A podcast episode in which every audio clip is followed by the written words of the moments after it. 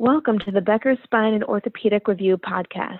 I'm Laura Deirda, Editor-in-Chief of Becker's A F C Review and Becker's Spine Review, and I'm thrilled to welcome Doctor Brian Gantwerker, founder of the Craniospinal Center of Los Angeles. Doctor Gantwerker, could you please introduce yourself and share a little bit about your background? Sure. I'm Doctor Brian Gantwerker. Uh, I'm a uh, board-certified neurosurgeon with a complex spine fellowship. I've been in practice approximately ten years, and uh, our practice was founded in uh, early uh, two thousand eleven, and um, we've been going ever since uh, here in Greater Los Angeles. I began my training in two thousand one at Case Western um, and finished my residency in neurosurgery in two thousand eight, and then I did a complex spine fellowship at the Barrow Neurological Institute in Phoenix, Arizona from two thousand eight to two thousand nine. Well, thank you so much for joining us today, Doctor Gantwerker. I know it's always a pleasure to speak with you and connect, and you're a great leader in the field, so we appreciate it. Thanks. You're very welcome. Uh, well, first off, I was wondering if you could tell us a little bit about where your practice is today and how it's changed since the pandemic began. Well, the practice today looks very different from the way it started Um, nine, almost ten years ago now. The pandemic has wrought a lot of chaos, but I think out of chaos has come some good things. For a very long time, uh, we have been talking about implementing telehealth in a lot of our visits. When my wife Helena and I first started in practice together, uh, it was just the two of us. We were running it out of uh, essentially a part-time office and files and just complete chaos is the way it started. So this was sort of a shaking us back to our ground, our, our grassroots, um, really, really just a seismic change. Um, we had to obviously uh, cut back on hours for our staff, and not seeing patients in person and not doing anything but urgent surgeries really sort of changed the financial and really the makeup of our practice for the most part. And we're still kind of getting back on track and on balance for that. But what it did force us to do was to implement telehealth. And that's been great for us. And we're grateful that our patients have been so adaptable to doing that. Even our older patients have been fantastic. Um, and when we haven't been able to use telehealth, we'll use FaceTime. Um, that's been um, really a game changer for me in terms of using my time in a more efficient fashion. For instance, um, the second or third post-op appointments can often be done telehealth. Uh, even some of our initial consults are being done telehealth, but really if a patient needs surgery, they, they have to come in. They have to get a physical exam. The other thing that I just launched two days ago is a uh, second opinion function on our website, an opportunity for patients who live in the state of California to submit their M R Is and C Ts and X-rays to me for a second opinion if they've been told they need to have spine surgery, and, and part of our telehealth package is, is going to be used to that. Um, so we're really excited about that. So really what we're trying to do is trying to get um, um, uh, a transformation of the way the business is going to work. Um, what's not certain is how the flow of patients will come once the pandemic hopefully um, is either um, under control, or we have a vaccine, or Um, the patient really populations feel comfortable about coming into the office again. So that remains to be seen.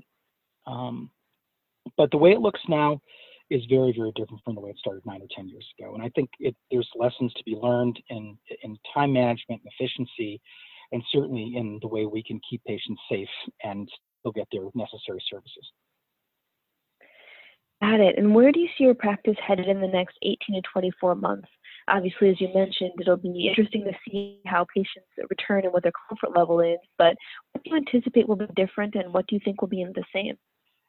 Well, the glass half full um, part of me says that it's going to be better. Um, it's going to, a lot of new patients will come, and, and um, because of the second opinion site and other things that I'm doing, they'll find our way to our practice. Glass half empty guy in me says that there is most likely going to be a shuffling of the board. Um, and I think that's just because a lot of doctors, some doctors I should say, are retiring because of COVID. Um, people who are sort of on the bubble, older practitioners whom I work with a lot may be retiring or just giving up their practices altogether. Um, I think the realistic part of me though says that a little of both is going to change. Um, referral patterns are going to be shuffled around, but I think there's going to be new opportunities for patients to find us. Um, and I think they'll still be looking for high quality neurosurgeons, people who spend time with them. Um, in eighteen to twenty-four months, I think on a global scale, um, at least for spine and neurosurgery, we will actually have to be somewhat dependent on what happens with Congress. Um, we were on a phone call last night with Representative Doctor Ami Bera from Northern California. And one of the questions that was posed, that I posed, was how do practitioners repay the loans and the CARES Act money in a reasonable time frame without going bankrupt in eighteen to twenty-four months. And to his credit, he admitted he did not know what that would look like. Um, I think what we need to make sure is that as physicians, in order to stay live, in order to stay viable, we really have to advocate for ourselves and um, make sure that that money that should be repaid, you know, as as a loan or as a as sort of a, an advance, that we are given adequate time to pay that back.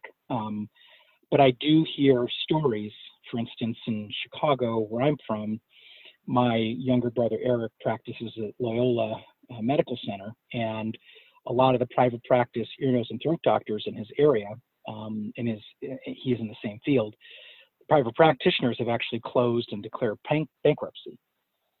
Um, very concerning, because those are independent freestanding practices that sort of buffer the larger academic centers from, you know, sort of routine cases or even real emergency cases that can't wait to be transferred. Um, the landscape, I think, will look very different in two years. Um, I think there will be a lot of attrition of private practitioners, both for financial insolvency, but also for simply being done with practice. And I think Congress has to look very, very carefully what a landscape would look like without private practitioners. And I don't think it's something that they would want to see. So we're hoping to see in twenty-four months that Congress has approved of continuing telehealth visits, reimbursing for telehealth visits, and allowing either financial forgiveness for all those, the P P P and the CARES Act grants, uh, grants and loans, um, that such that the private practitioners that sort of help support and shore up the system won't go out of business. Very interesting perspective. Thank you, Doctor Gantwerker. Um, now looking a little bit more near term, what, if any, preparations are you making for a potential second surge of COVID nineteen later this year? How do you think that will affect the field if it occurs? It could potentially be eviscerating uh, if a second wave comes, but we as a specialty, both in neurosurgery and in spine, need to be prepared for that. And the way that we have been preparing for it is being cautious about how we're spending any advances that we took, um, negotiating uh, loans, or also making sure that you have rent forgiveness from your landlords, hopefully, and being very careful and responsible, working closely with your tax professionals and any healthcare attorneys that you work with in order to make sure that there's enough money going forward. Um, for instance, if what I've been told is if you have a line of credit with your bank, don't go paying the whole thing down, even if you can. And there are some banks that may close out lines of credit depending on what happens to revenue, what happens to, um, obviously, the financial market, that they may close it or suspend your line of credit, which could be disastrous. So I've been told not to pay down the entire line of credit. Um, I think fiscal responsibility is the key um, to surviving.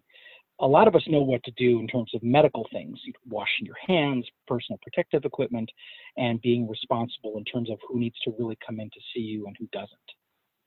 But I think fiscal responsibility is something that doctors, as a rule, don't understand until it becomes an emergency. And I think the, the lessons learned from the beginning of the year should be um, financial planning is critical, fiscal responsibility is critical, and above all else, just keep going. That's interesting to hear.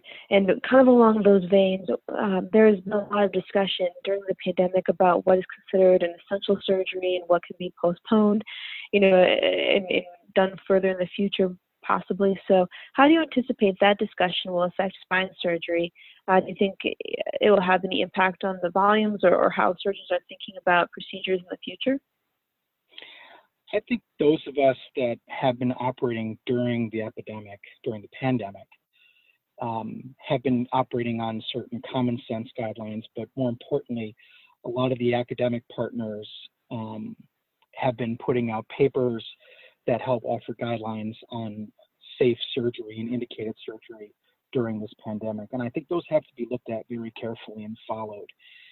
Um, inevitably, you find some bad actors that are creating indications for doing surgery during this time, uh, and that's very unfortunate. Uh, however, I think by and large, spine surgeons are a very responsible bunch, and going by guidelines such as patients who have maximized their medical treatments uh, and simply cannot exist anymore without doing something about it, those are obviously people who should have surgery. Emergency neurosurgical procedures such as craniotomies for subdurals or intracerebral hemorrhages, those obviously should continue. Um, craniotomies for tumors, those are obviously things that need to be done, but um, sometimes patients can be mitigated somewhat. Those should, however, proceed. Um, more than anything else, we need to constantly, constantly be thinking about exposure and uh, minimizing the risks to patients. And I think most people will know an emergency is an emergency is an emergency, and that doing an elective artificial cervical disc is not an emergency and should not be treated as such. And with good judgment, I think we could potentially mitigate any effects of COVID on our practices, but we all have to do it together, and we have to just be responsible. What do you think will become essential technology in orthopedics and spine going forward? I think essential technology is going to be um, a matter of technology that connects patients to surgeons and vice versa. Um, I think interconnectedness between medical records and charts is going to be critical. Really, sharing of information going forward um, is going to be very, very important. And in this time of pandemic, we should obviously also look at our residents and fellows um, and didactic learning opportunities for them, as well as practicing surgeons.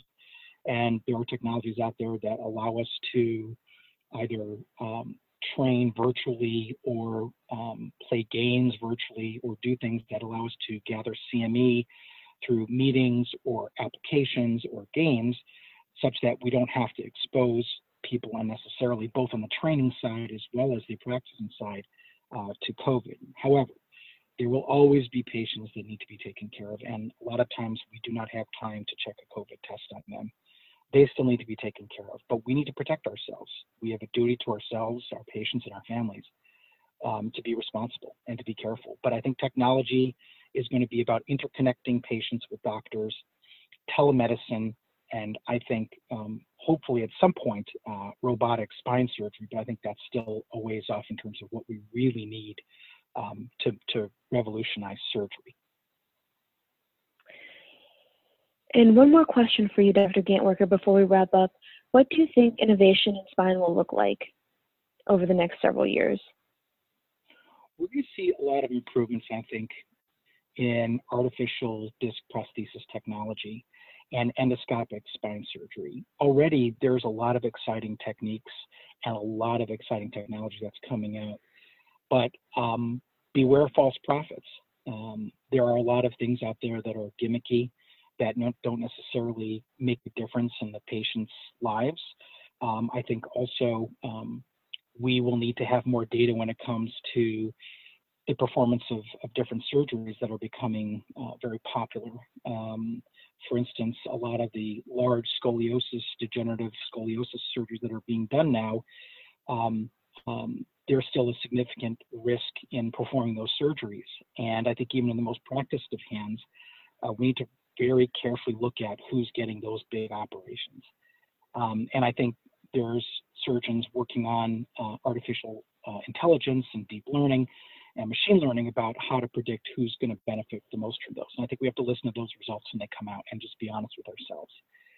Um, so I think gathering more data and evidence for, for technology, uh, revolution in spine, I think it matters how you interpret the data, but we have to believe the data when it comes out. And um, in terms of endoscopic spine surgery, um, companies have already put out some amazing products, and the problem has come from adoption of that in large hospital health systems. Our current health system did go through a large, very long two-year process looking at endoscopic spine surgery. We finally did settle on some vendors, but getting the hospitals to buy those things, especially in view of the pandemic, has been nigh impossible. So hopefully um, the technology that's already out um, will be adopted, and, and as it gets refined, it will be more widespread. But in the meantime, uh, we have a lot to look forward to, I hope. Well, thank you so much for joining us today, Doctor Gantwerker. This has been a fascinating discussion and always a pleasure to speak with you. I look forward to continuing the conversation in the future. That's great. I had a great time. Hope you enjoyed it.